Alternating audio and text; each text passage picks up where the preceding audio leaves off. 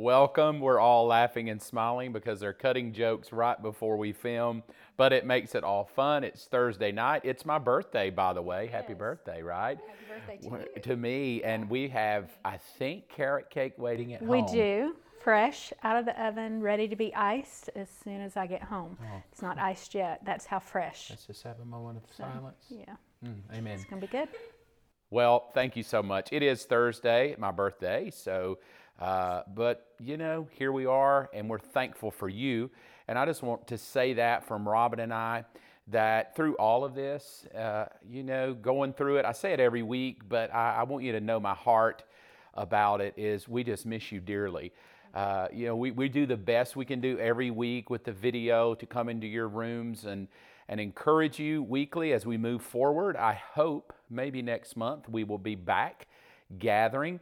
But as I say all the time, uh, it's often in a crisis that your faith will be best revealed. You, you will know really what you believe when you hit a crisis. So, what this has done for me uh, for the first time in 30 years of pastoring, you know, this moment of quarantine has really made me go and just reassess my faith as I do when I find myself up against a wall or I feel challenged or nervous about life or, you know, family things, money things, future things.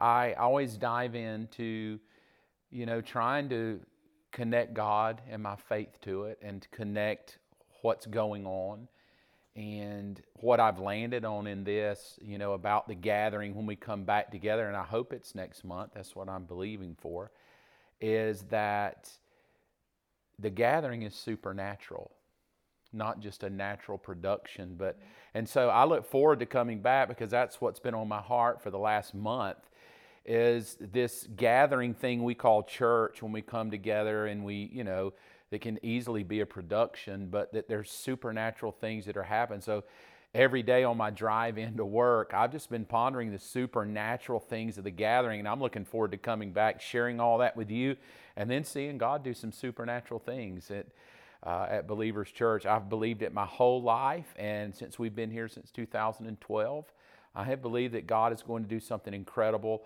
on the corner of Pope and Bomar. So be believing as well that God is going to do some things. And we have some good news when you come back. We'll surprise you with it. It's kind of a, a surprise that we've been working really hard on, and I know you'll be blessed when you get back.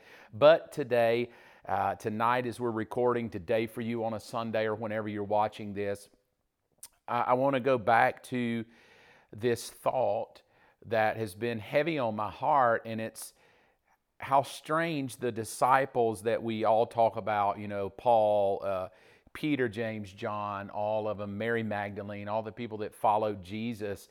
And then on the day of his resurrection, none of them believed it. And that just kind of blows my mind that you could follow him, see the miracles, watch what he does, uh, be part of it, hear all of his sermons. And the end result is when he, when he does what he says he's going to do, you're like, yeah, I don't believe it. None of them expected it. None of them thought that he would he would come back, and that's kind of puzzling to me because we kind of have this romantic idea of these these people that followed him. It's almost as we put them on a pedestal and they don't seem real, but they're just real. They're trying to figure it out. They're trying to understand the reality of Jesus' resurrection. And here's the strange thing that I want to kind of lean toward in the next few weeks is the thinking of what happened in the 40 days post resurrection, that they go from doubting, skeptical, nervous, fearful, to who we're going to talk about tonight, that's often called Doubting Thomas. And they all die for it. They all die for their faith. They, they're crucified, they're burned in oil, they're hung upside down, they're beheaded, uh, they're burned alive. Uh, it's if you go read the death of the early Christians, it's just morbid. Uh, you know, it can really discourage you, and so that that is something that makes me go. It would have to be real. It's just what we talked about last week. The reality of resurrection would have to be real, because who's going to be burned alive for something that's fake? You know, I know now we could be delusional and say, "Oh, that's just delusion," but but when you look at okay, well, twelve delusional people 400 delusional people, thousands of delusional people that are behe- even today in today's society that are beheaded, uh, that are persecuted. And to me, if it's fake, who's going to who's going to allow their family to be persecuted? You know, you and I know Brother Moses Chowdhury from India, and you know several of his pastors, uh, it, they get persecuted. Uh, come by their home, take their family out, persecute them, beat them. Uh, one of them got their car blown up, and you know it, to, to just quit preaching the gospel. So to me, if it's not real, man, we're hanging our hat on a nail that's really flimsy uh, you know, and especially American Christianity because we're like, ah, God didn't answer my prayer. He's probably not real. God didn't do what I wanted him to do. He's probably not real. And yet you, you read about the early Christians and then Christians in other cultures who aren't as blessed as we are, who, uh, man, they just die for it. And so in this time, uh, in this quarantine, it's just made me, you know, not to sound preachy, but it's, it's made me look at myself and, and even evaluate me and go, I just feel like I'm falling short. Like, I don't have the, I, I want that kind of faith. I want the faith that says I would die for it. I, you know, and so I've just been praying, God, show me me, show me my faith. That's what I want you to do. After hearing what we want to share with you today, I know Robbyn's got something she's going to share about the reality of God. Here's what I'd like you to do get your communion ready. We're going to do communion at the end as we always do.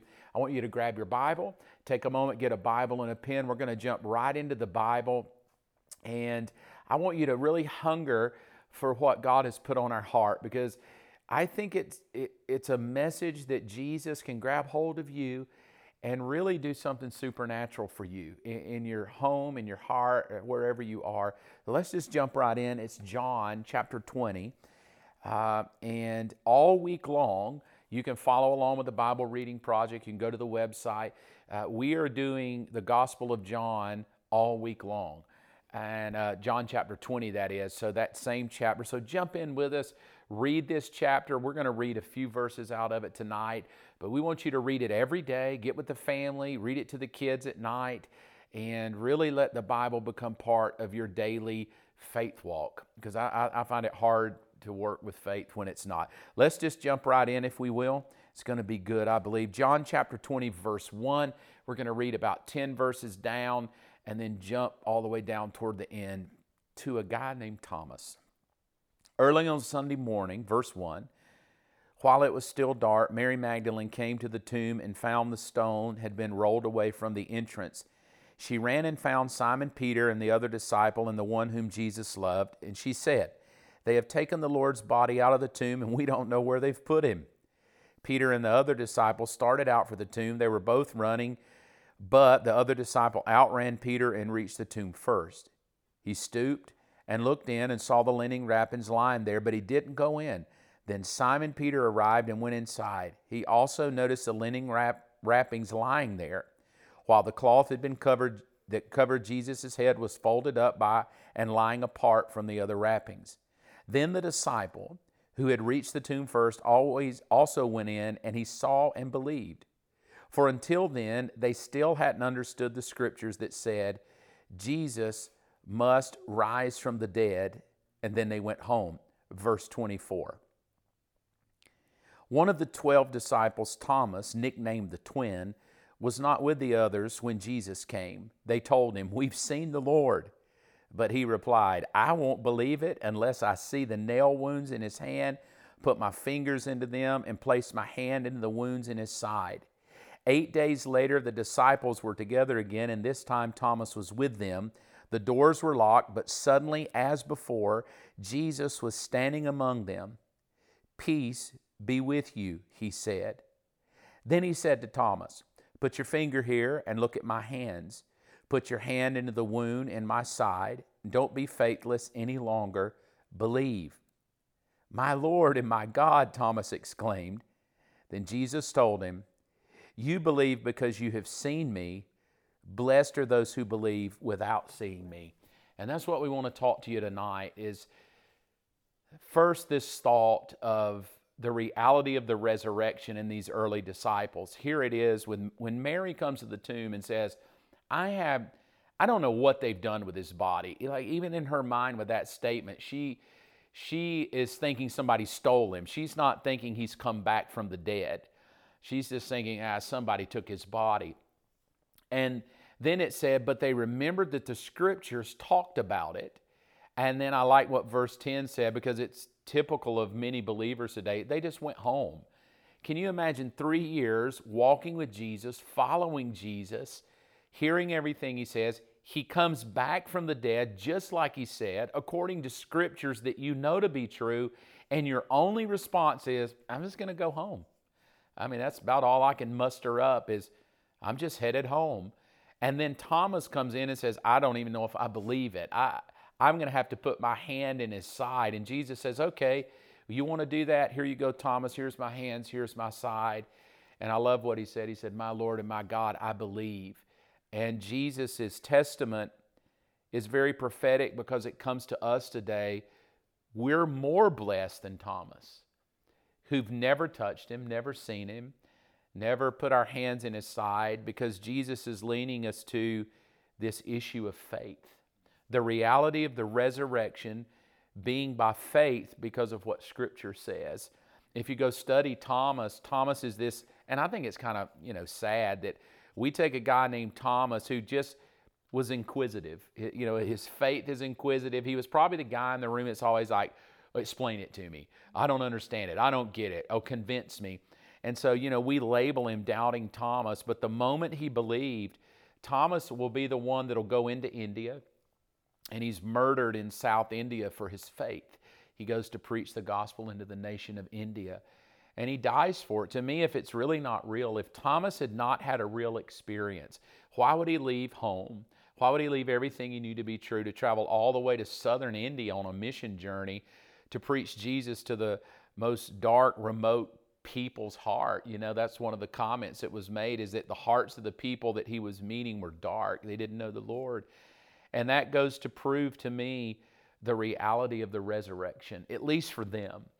And I think the truth for us today, one thing we do have, even though we don't have the, you know, the physical Jesus here with us right now to put our finger in his side or his hand, one, we have the scripture mm-hmm. and that the Bible says it. So there's this an aspect of believing in Jesus, and, and it's weird. It's, it, it is because the Bible says so. And we'll, we'll prove it. And there's, there's this weird thing about Jesus that it, it's a faith thing meaning that it won't always make logical sense. It, it won't always uh, seem like it's going to click with everything in the natural. There's a supernatural side to, to faith in God. And, you know, and I believe there's a thousand ways. We could spend hours here going, okay, well, all the proofs of Jesus, the people that followed him. Uh, and I say that all the time is that we're 2,000 years removed and we're still telling the story. To me, if it was fake, and people are dying for it, ah, it just doesn't seem like it, it would have endured over 2,000 years. But here we are in 2020, and you know, Jesus, I guess, was prophesying to us because he said, Mark, Robbyn, you know, whoever's watching, if you're more blessed if you believe in me and have never seen. And there's the part of me that goes, okay, great, that's romantic. But I, I, I want to touch you, Jesus. I want to know you. And he said, Well, good, but those who believe anyway, they've never seen him. And I haven't. I've, I've, you know, I've never had a vision of heaven. I've never seen an apparition of the physical Jesus appear. But in my heart, I'm 100% certain he's real, he's alive. My myriad of stories of God's reality. So I would like you, you know, if you would, uh, here we are. You know, how did Jesus become real to you? Like you could convince somebody of his reality in your life, what you've seen, uh, his character, his grace, his, you know, and and share. I know the story, and it touches me every time I hear it. But a lot of people may not know the story of God's redeeming work in your life, even when you maybe weren't even pressing into Him, but He was working anyway. So yeah. Um, you know, I, I, think one of the first introductions that we have to the Lord um, comes just through the written word. So I think even, you know, just whatever age you are when you're born again, that's one of the first things that people will tell you. They'll say, go read your Bible, you know, get to know the Lord through the Gospels and, and just through reading the Word. And um, through my life, as I began to, to delve into um, what my brain could wrap around just this idea of Jesus, I bump into the Bible and and this story of redemption is played out before me. And I, I, go back through my life and I see it time and time again. Um, I was born again at seven at a VBS camp um, with one of Mark's favorites. It was through a puppet skit, Ooh. but uh, actually the Lord began to tug on my heart. But as I as I think about the story of redemption. Um, at, at a young age, I began to realize that the Bible wasn't just the story of redemption for God's people or for the Israelites, and it wasn't just about a baby that was going to be born that was going to come for them, but it became very personal to me, and that that God was writing a story not just that I could open up and read, but He was writing a story in my life.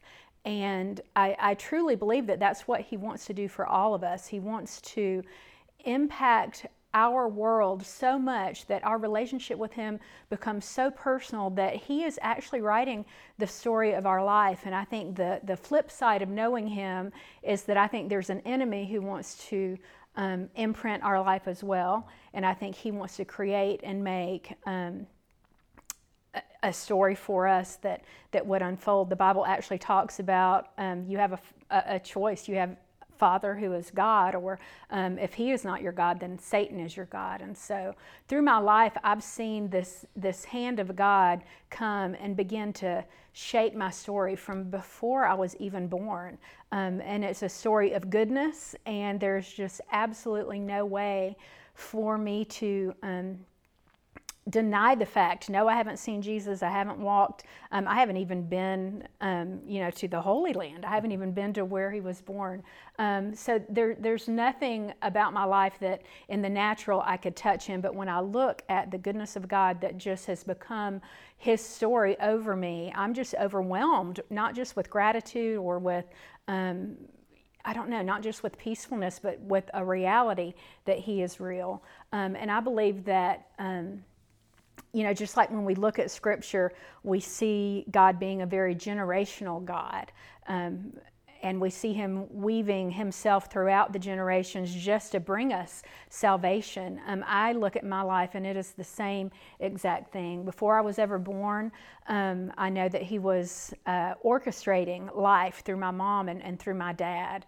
And my mom and dad both came from extremely dysfunctional um, backgrounds and, and their stories were not good. And so before I was born, I believe that, that God, I don't want to use the word snuck, but He showed up in the picture. Um, and my mom was willing at a, at a young age, amidst the dysfunction, um, in, in, the midst of everything that was going on in her life, which was horrendous, she was bold enough and strong enough and um, the Bible says the kindness of God, it draws men to repentance. And I believe somewhere in her childhood, that kindness just began to pull on her heart and she responded to that. She, she didn't necessarily have circumstances that was changed, but I, be, I believe that that was the beginning of God's good story for me, is that she responded to the tugging in her heart of who He was. And it set a course to. Um, to draw a line in the sand, so to speak, of what was going on generationally um, in, in my past. And so uh, I was born to a single mom who had cried out to the Lord at an early age. And um, I, when I was born to her, she, she made a decision. She said, God, I, I've heard you from the time I was a little girl, and for whatever reason, um, I've ran or I haven't been able to, to give my life fully to you, but at this moment I'm, I'm going to. And so I believe my birth marked uh, just a, an, ex, a, an exemplary change for what happens in somebody's life when they invite the Holy Spirit and invite God to be there. So that single mom took me, and I believe that the story of my life um, just began to be shaped by the hand of God. There's just absolutely no denying it. My dad, birth dad, was not in the picture, so she married um, a, a, guy who she fell in love with a couple of years later. So I was two, and uh, that dad adopted me. He was the only father I knew until I was five years old. And when I was five, he and my mom were in the middle of a divorce. Again, tons of dysfunction that she's working her way out of. Um, because God is changing the story. He's changing the course of history for for my bloodline, I believe. Um, and anyway, in the midst of their divorce, he committed suicide while she was on the phone talking to him. So, which was, I'm sure, incredibly painful for her to go go through. Um, but somehow the hand of God protected me both from a dad who I didn't know, who, who wasn't there, who did not want me, um, protected me from the fact that I had a father who committed suicide. Um, and when I was nine, my mom met the guy who I call my dad today. Um, he's never been a stepfather to me. He was a man who, who had a history similar to that of my mother's of extreme dysfunction. Um, how they connected had to have been a God thing, that these two people connected and um, their lives, they began to, when they began to do life together, they began to run and chase after the things of God as best that they knew how. And um, so I believe just the grace of God was covering me all along the way. So as a child, when I when I was born again at age seven, uh, you can imagine, you can fill in the blanks of, you know, what could have been going on in my mom's life and her mind and her trying to gather herself spiritually. Um, when I was seven and got born again, probably between the ages of seven and 13 or 14, my salvation was was purely rooted in the fact that um, I had a mom who knew God and was was pulling me towards him and I knew that the goodness of God was keeping me. There was absolutely no way I would look around at friends who had situations who were not as bad in the natural as, as what I had lived through and their lives were f- just filled with turmoil and torment. They were sad and somehow I could sense the goodness of God over my life, which is which is really strange, but he was always he always provided for me. I was not a kid who was riddled with nightmares or fear or terror. Um, I had had three dads by the time I was nine, and yet there was just this calming peace over me. And I attributed that to just God is good and God loves my mom, you know, and that's just kind of kind of how I walked with it. But when I was um, 14, 15, 16, during those age brackets, the goodness of God just came running headlong after me personally, and my walk with Him became a very personal personal walk, and I could sense Him pulling me um, into a relationship with Him that was extremely intimate and that was about to cause some changes in my life. And I, I did the same thing that my mom had d- done surely because I knew that He was good. I had watched her life, I had watched the dysfunction of her life, I had watched her do a 360 and just the, the things of God had manifest in her life time and time again. And so I knew it was something that I, I just was going to run after for myself. And so I began to step out, chase after God. Um, I was extremely. Um, just probably vulnerable as a teenager.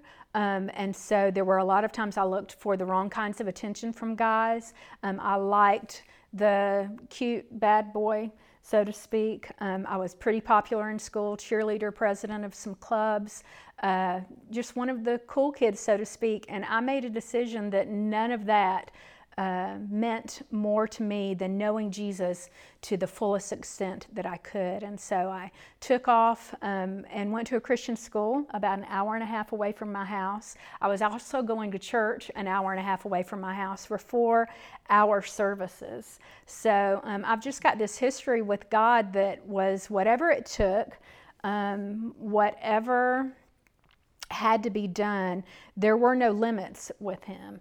And I think because of that, I have reaped incredible benefits off that. So he, he began to show his goodness to me and his mercy, not just to my mom now, not just to my dad, but he began to show that to me. And the desires of my heart began to, to be fulfilled. I was able to go to a Christian university that I wanted to go to. I went to that Christian school um, for my senior year and um, left and went to ORU and uh, just started chasing after the calling of God on my life. And the whole time, I'm thinking somewhere along the line, I should really be bumping into something bad here, some sort of dysfunction or some sort of turmoil because if you uh, you just in the natural cannot look at a kid who has had three dads one who has committed suicide and one who never knew them and not think you know that she's got to have some kind of of something there. Um, and Mark may think you've got a lot there that that needed worked on, but um, but no, there there was just such peace that God gave me along the way, and so the desire of my heart was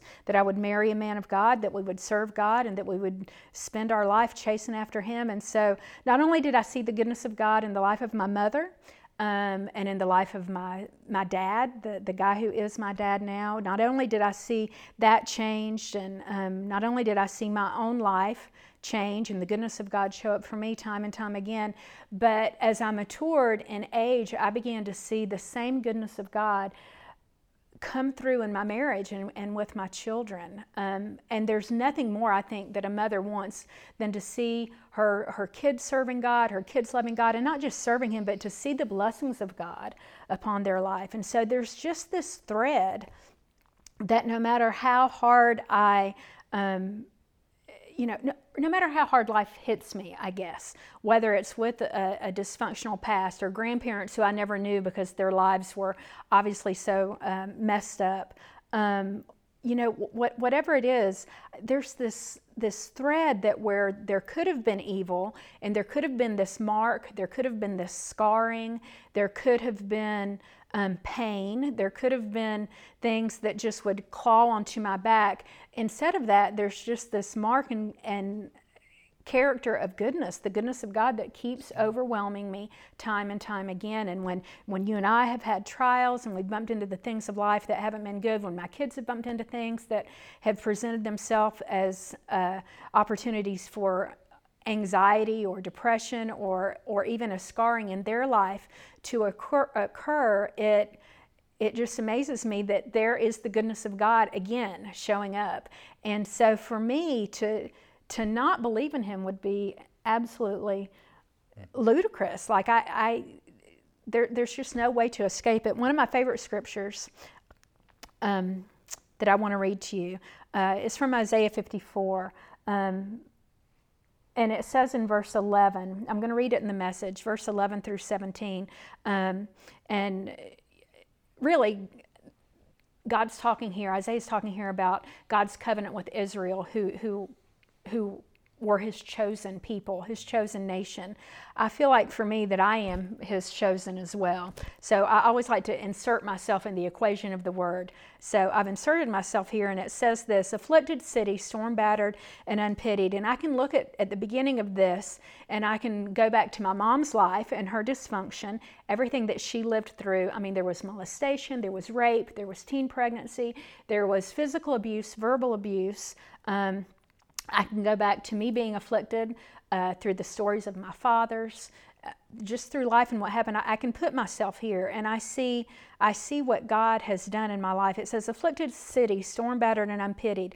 I am about to rebuild you." I think even before I was born, as I said, God was up to something, and He says, "I'm about to rebuild you with stones of turquoise. Lay your foundations with sapphires." Construct your towers with rubies, your gates with jewels, and all your walls with precious stones. All your children will have God for their teacher. What a mentor for your children. You're going to be built solid, grounded in righteousness, far from any trouble, nothing to fear, far from terror. It won't even come close. If anyone attacks you, don't you for a moment suppose that I sent them. And if any should attack, nothing will come out of it. I create the blacksmith who fires up his forge and makes a weapon designed to kill. I also create the destroyer, destroyer but no weapon that can hurt you has ever been forged. Any accuser who takes you to court will be dismissed as a liar. This is what God's servants can expect. I'll see to it that everything works out to the best. This is God's decree. Yeah. And for me, it's just been the story of my life. This scripture is literally the story of my life. Um, so I, I, can't escape the fact that I have a good God. And um, before I was even here, He began to put the wheels in motion that my life would be good. And so lines were drawn in the sand um, back as far as, as when my mom was a little girl and she heard His voice. And for you today, the same thing can be possible and can be true. You can know Him as a very good God.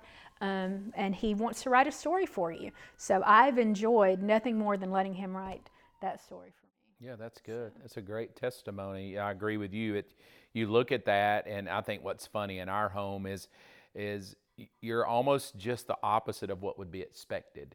You know, the expected is always make excuses, always my past, my past, and yet the the truth of it is is you're just the opposite. You're the there are no excuses. Right. Uh, don't give me an excuse. You can press into God. You can serve God. As we get ready to partake of communion, you know, my heart has been over this period of time is not to try to convince you but to at least get you to look into your life and ask the question of the reality of God, the reality of His resurrection. What Thomas said is, You're more blessed if you believe. You're more blessed right now than Thomas, who actually put his finger into Jesus' side and grabbed his hands. You're more blessed, which is a weird, weird thought because we would think, How could I be more blessed when I've never seen Him? As we get ready to take communion, I want to encourage you with this um, I go back and look at my faith. My faith started because somebody else believed, not because I believed. Uh, my faith started because my parents believed. And by being born into their home and by osmosis, I picked up their faith. In, in other words, the reality of their God became my reality. I didn't really have those experiences, but they had it, and to them it was true. So to me, it must be true because it's so true to them. And then as I grew up and I became a young man, I just began to say, God, I want to know if, if you're as real as they say you are, I want to know you. And I would just encourage you to pray that prayer. You know, let's don't be too religious here. The reality of all of our faith is like Thomas, and it's like all the disciples. Here's what Jesus said Matthew 4 Follow me, I'll make you fishers of men. That's the end result. Fishers of men is the 50 feet, right? That is the culmination of faith. But the following is oftentimes just a step of faith. Uh, Jesus didn't say, Follow me and I'll give you this job, follow me and I'll give you money, follow me and I'll work all your life out. He just said, Follow me and I'll make you into something. So the reality of Jesus working in your life has to start with you taking a step of faith. It's just you going, okay, I don't, maybe I don't know all the details of resurrection. Maybe I don't understand all of that, but I've got to take that step. Don't you know when he called Peter and Andrew and James and John and said, Hey, fellas, follow me? They had to go home and tell their wives, their family, We're going to go follow this carpenter that says he's the Son of God. Don't you know their families are like, Are you ludicrous? You're going to leave your job? So I want to say this about reality of Jesus working in your life. You're just going to have to take a step of faith. You're going to have to just say, You know what? I'm just going to believe that Jesus is real. And they did. They took a step of faith. Now, in that step of faith, you can almost always guarantee two things are going to happen. When you step in faith and say yes to Jesus, here's what happens. Number one, you'll see some crazy supernatural things. God was working for you and you didn't even expect it. But there's another thing you'll see that many people don't do well with, and it's this word called doubt. Uh, you know, we think we're bad because we doubt. I think it's just part of the process. It's part of the process of growing deeper with God as you come to this place of going, is this real? Does it really work? Does it? But here's the beautiful thing about faith. The longer you're with God, faith stops being so introverted about me, me, me, my. This is what they did. They just go back to their house and and faith becomes much more about what all of the first early believers did. It wasn't any longer about them it was about other people. And I think that's the true depth of faith. And that's where I think we all need to be moving in our faith. We may not be there yet, but I think we all need to be moving far away from this very introverted, narcissistic faith, which says, Bless me, fix me, help me, answer my prayers, give me a better job, eh, and into more of a faith that says, it's I'm so passionate about it. I need to tell mm. somebody. And I think that's really you really understand you're growing in faith when your hunger for Jesus is translated from me, me, me to I got to tell somebody mm-hmm. because it's so real to me. So right now where you are, you know, you've heard Robbyn's story and you know she could have a thousand reasons of why she should reject God. Well, if God was so good, He wouldn't have let my first daddy leave me. If God was so good, He wouldn't have let my second daddy commit suicide. If God was so good, you see, she could do that. And a lot of people do. A lot of people, if God's so good, why is there evil? If God's so good, why did my daddy? If God's so good, why did my mama? And, and that's that doubting Thomas of, and I love your story because you just kind of debunk the, well, if God's so good, then why? Because in the bad things that happen, you didn't see the abandonment of God. You saw the reality of God. And I think that's what I want to challenge you with today is that where you are, it's easy to say, God has abandoned me. Or no, God's going to be good to me. And there is a period of time there where we could doubt. I'm sure there are period of times between, you know, your dad who left your mom, you really didn't know him, your birth dad to a five-year-old kid whose dad commits suicide. You could probably find times, I don't know if God's real or maybe good. But when you just hold on to faith and you press into Jesus and you hold on to Him, the goodness of God will show up. So you may be even questioning now if God is so good, then why did my children? If God is so good, why did my husband leave me? If God is so good, why did my husband commit suicide? Why did my wife die? Why, why, why? And, and then there's that reality of resurrection faith where you just got to reach out and go, you know what? Rather than focusing on the hell and the problems and all, I'm just going to focus on what Robbyn read is supernatural. Uh, Isaiah 54, right? Yes. I encourage you to go read it today. Maybe when this is over, sit down with your kids, sit down with your husband, wife, or yourself. Read it to yourself. I love what it said. It's the goodness of God. No weapon formed against you will prosper. Could you believe the scriptures? Are you going to be like all the disciples? Well, the Bible says it, but I don't know. I don't know if it's true for me. I think the word of the Lord to you right now is what I didn't even know Robbyn was going to read that scripture. But while she's reading it, I feel like the Lord said, No, Mark, that's where I want to go. I want you to hold on to that because that's a word of the Lord for you. And I want you to rehearse it and write it and learn it and get it in your heart. Because when everything tanks and everything goes wrong, God is going to fight for you. God is going to stand for you. And no weapon formed against you is going to prosper. And in the end, the word of the Lord will prevail. And that's a guarantee of Scripture. So I want you to take how the early disciples saw the Scripture and said, Well, I see the Scripture say it, but it has to become a reality for me. So let's just start there. Do you know before you can ever really own your 50 feet, He has to become a reality to you? And do you know what's standing in the way of reality? It's circumstances, it's excuses, and it's doubt. And you know what I say to that? Welcome to the club. Everybody who's believed in Jesus has had circumstances, excuses, and doubt. And I want to encourage you die to them today. Die to the circumstances that pull you away, die to the excuses, and die to the doubt. And then do this. I want you to take Isaiah 54 and I want you to hold on to it. Would you just pull it back up again? And let's get ready to take communion. So if you'll get, uh, why don't you get Isaiah 54 out? I'll get it on my mine as well. And let's just all pull up Isaiah 54. And I, man, I just really feel like this is a word of the Lord for uh, for our whole house. And and I want you to get ready to partake of communion. And let me just start with verse one, and I'll I'll be quick with it, but I, but just several things really really really touch my heart. Verse one: Sing, O childless woman. I love the fact that right off the bat, it's as if he says, "There's no excuse here. You're a childless woman, and you're going to sing." No, you need to whine, you need to complain. So as we get ready to take communion, I don't know what excuse you have, what circumstance you're facing, but I want you to believe for supernatural intervention. Sing, O childless woman.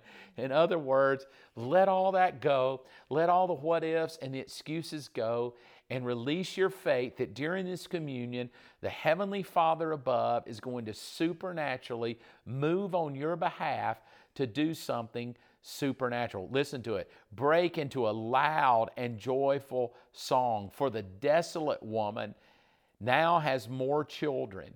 In other words, you have to expect fruit.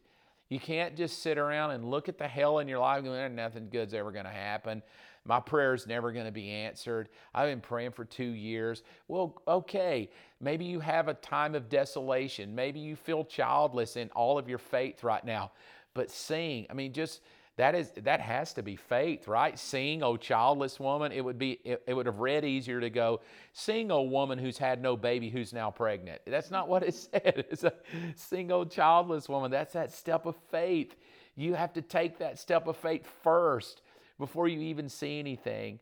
And then i love how it ends. Let's just go all the way down to the very bottom because it's a beautiful the way it ends. It says in verse 17 now, listen and grab hold of this. It's so good. But in the coming day, no weapon turned against you will succeed. You'll silence every voice raised up to accuse you. And here it comes as we get ready to take communion. These benefits are enjoyed by the servants of the Lord. Their vindication will come to me. And I think here's how you really know the reality. We're talking about the reality of Jesus, and it ends this way it says, For I, the Lord, have spoken. How did it read into the message? I see to it that everything works out. I see best. to it that everything works out to your best. And I love the last one. It said, eh, This is God's decree. So here it is. How do we start getting to a place of the reality of the resurrection? Number one, it's a step of faith. It's just a step. It's I believe regardless. I believe zero excuse. I believe, not going to blame it on my circumstances. I believe and I'm not going to try to figure out why. And then it's, well, why would you believe that? And it's exactly what Robbyn said because the scripture says so. The scripture tells me to do that. So I think that's the beginning of reality. If you go back, and I would you know challenge you to do this, if you read all of the ending of the Gospels, and almost every one of them Jesus says this Don't you remember I told you this in Scripture? Don't you remember it was prophesied in Scripture? Don't you remember that Scripture said this about me? Don't you remember that it was written about me beforehand that all these things would happen? And even tonight, what we read in John was like, Oh, they remembered the Scripture was written. So the reality of the resurrection of people who've never touched Him being more blessed because we believe anyway is you're going to have to get the Word of God out and start with I believe it because it said. I believe it because the Word of God said it. And when you take that step of faith, you release heaven, you release power, you release miracles, you release the help of the Lord, and your life will be forever. I love what Robbyn said set on a path to see the goodness and the reality of God. Hey, let's get ready to take communion, if we will. I want to encourage you with something. Uh, you know, just weird times, uh, strange times, uh, trying to figure it out. But but every day when I come to work here, I, I just pray on I twenty. You know, I just spend some time thinking and on my prayer walks, kind of mulling over. And here's what I want to challenge you with. Uh, you know, it's kind of kind of sad how many people believe, you know, in Jesus, but expect no supernatural intervention at all. Mm-hmm. There were supernatural things happening in your story before you even knew who Jesus right. was. Do you understand that about God? That He's working before you can even figure it all out. Mm-hmm. He, he's working His love out, His forgiveness out, His goodness out, even before you can understand it. That's how powerful He is. So, as we get ready to partake of communion, here's what I want you to do I just want you to say yes to faith. Jesus, I say yes to you. That may sound so shallow. You might have been, you've been saved for years, and you're like, yeah, that's, this is this. Yes, because every person has to come to this unfounded 100% certainty that he's real. Why? Because Scripture prophesied him to be real. He wrote it down for me. Isaiah, Zechariah, uh, you know, Jeremiah, these prophets prophesied and it became a reality. And now all these people who before us have stories and interventions and they, I love the word you use it, got captured by God. Like His goodness, His mercy, His love, His forgiveness, His grace captured their heart. And then they said, okay, yes. And they said yes to it. So here's what I challenge you don't have any excuses. The circumstances, let them go. I don't know how many whys you have out there. I don't know how many little hanging prayers you've got, you know, that just they, they don't, they're not working or uh, I just really don't know. Why don't we start with exactly like the apostles started? You're just going to have to follow. You're going to have to follow before you know all the details. You're going to have to follow and say yes before you have all the prayers answered. You're going to have to say yes and follow. And when you do, the reality of Jesus begins to work, and that's where we're going in the next few weeks. Is that's just the door. But if you don't just really shut that door first, it's really hard to see the power of God in your 50 feet when your faith goes from a very personal faith to a very external faith, and your prayers begin to become prayers for other people. Your tears become tears for others who don't know Him. Your energy, your passion, your money, mm-hmm. everything becomes about, and I got to get the gospel for people to know. It's a weird shift. And, and I think God's taking all of us, especially our church. I think He's taking our whole church from a very introverted, let's just come together to worship, to no, let's come together and let God use us. And I'm even praying that now. God, how do you want to use us for this generation in a very supernatural way? I said that to you a few weeks ago. God, give us something that we can really make a difference in our community here. Let's get ready to partake of communion. I bless you. Robbyn and I thank you as we end with communion.